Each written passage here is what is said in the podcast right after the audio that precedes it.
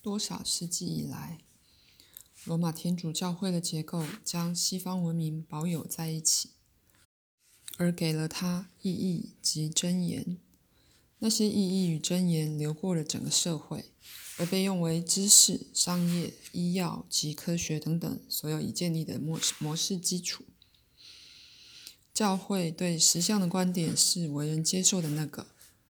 那个时代的信念结构了个别人类的生活，我再怎么强调这事实都不为过。所以，个人生活最私密的事件被诠释以赋予如此这般的意义，而当然，国家的事件、植物及动物的现象也是一样。世界的观点是一个宗教性的观点，被教会明确规定，而其用语同时是真理及事实。疾病被默默忍受，疾病被上帝派来以清算灵魂，以洁清洁身体，以处罚罪人，或只是教他安分守己，不犯骄傲之罪。那么，上帝带来的苦难被认为是一个生命的事实，并且也是宗教的事实。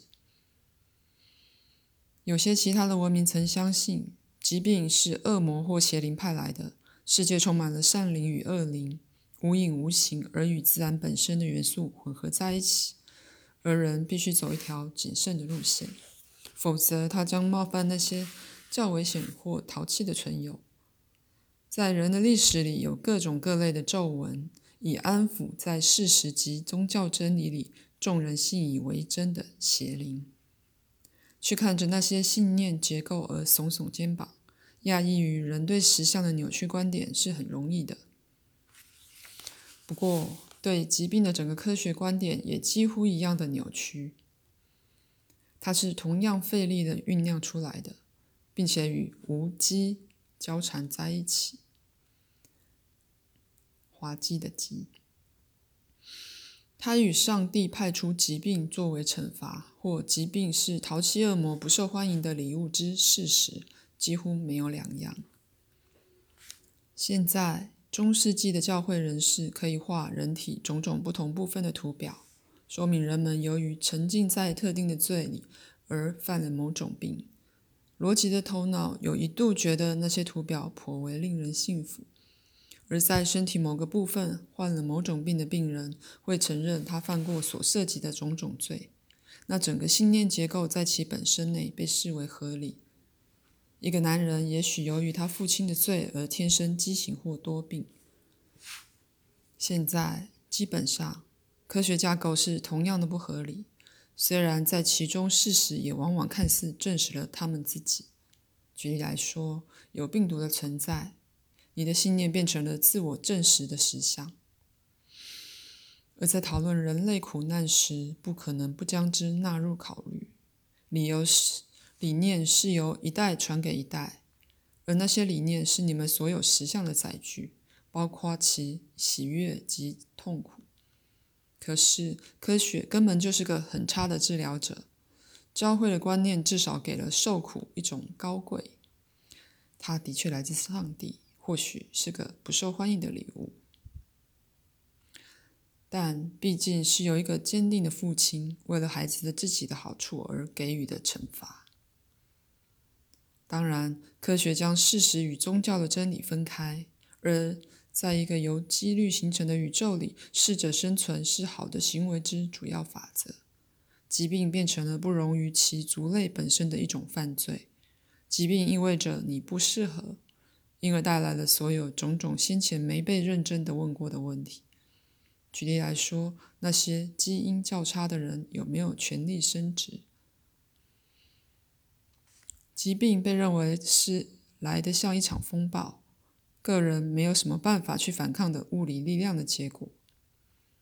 对令人厌恶的无意识那新弗洛伊德式概念，更导致了一个新的难局，因为那时就如现在，人们广泛的相信，由于在婴儿期经验的结果，潜意识或无意识很可能会破坏有意识人格的最佳利益。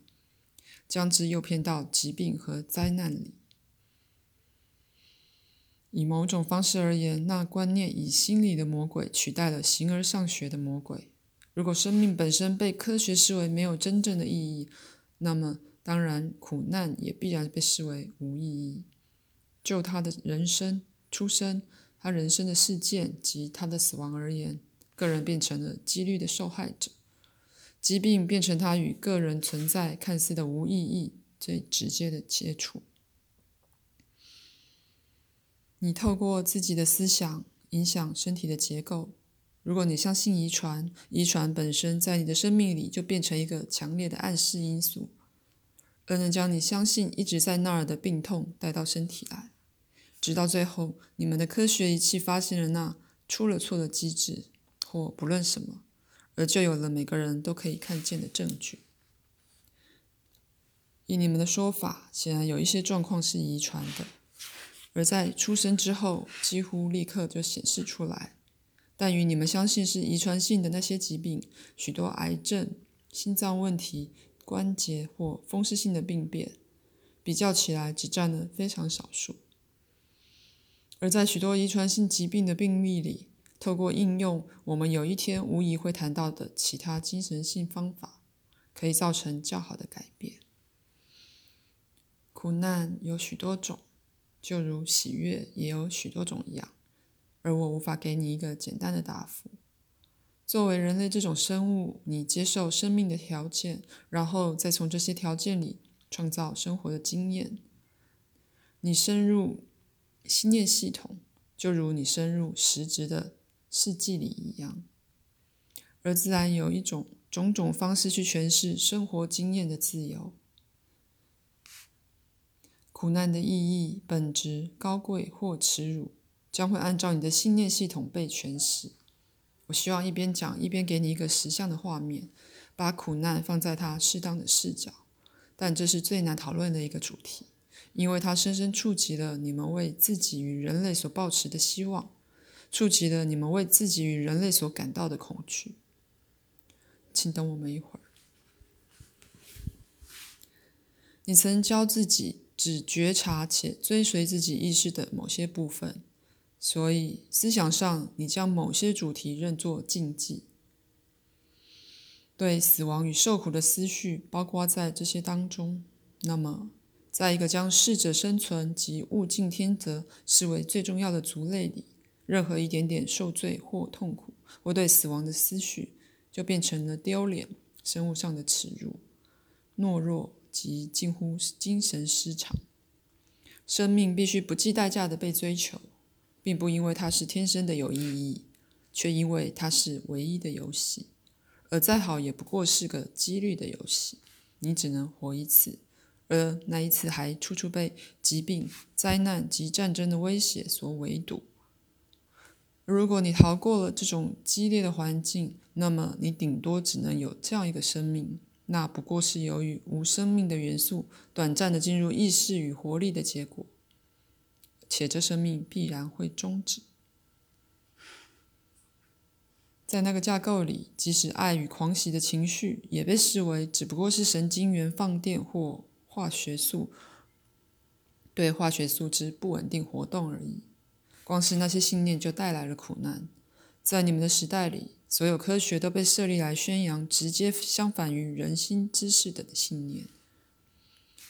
你们注意到，科学曾否定情感上的真实。科学不止否定了情感经验的有效性，并且还如此坚定地相信，知识只能从外面、从观察自然的表象而获得。我谈到生命的品质，说真的，至少在许多世纪之前，男人和女人们也许死得早些，但他们却过着更充实、品质更令人满意的生活。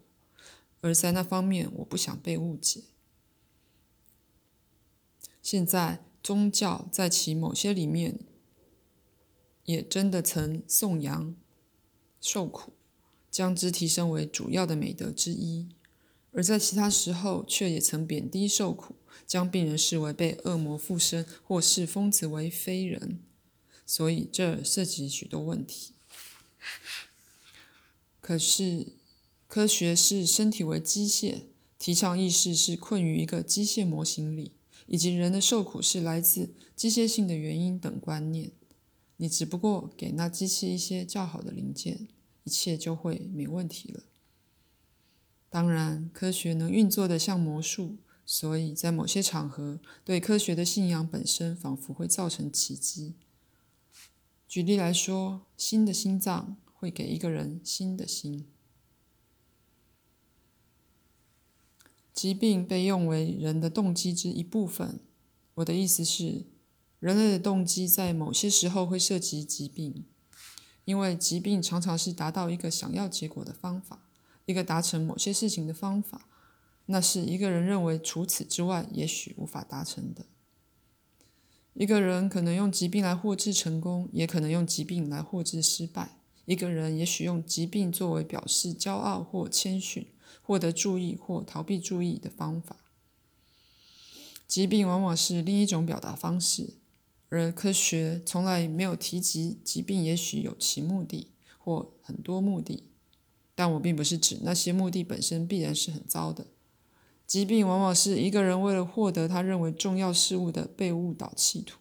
疾病可以是一个荣誉或不荣誉的标志，但当你看着人类的画面时，毫无疑义的，到某个程度，并且是个重要程度，受苦不只有其目的和用处，并且为了某些理由还被积极的追求。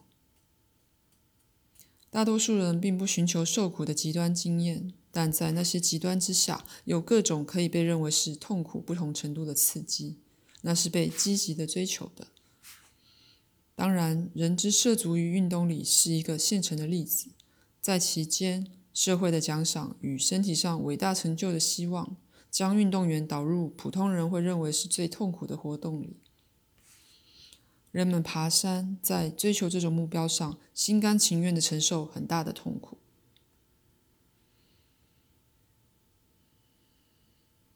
我并不想让任何这些资料显得太简化，但在这种讨论里，我们必须从某个地方开始。这离疾病的整个故事还差得远呢，但就今晚而言，这些是足够了。如果你们可以的话，鼓励你的好太太跟着你的榜样，决定不再担忧。这该是第一戒，戒律的戒。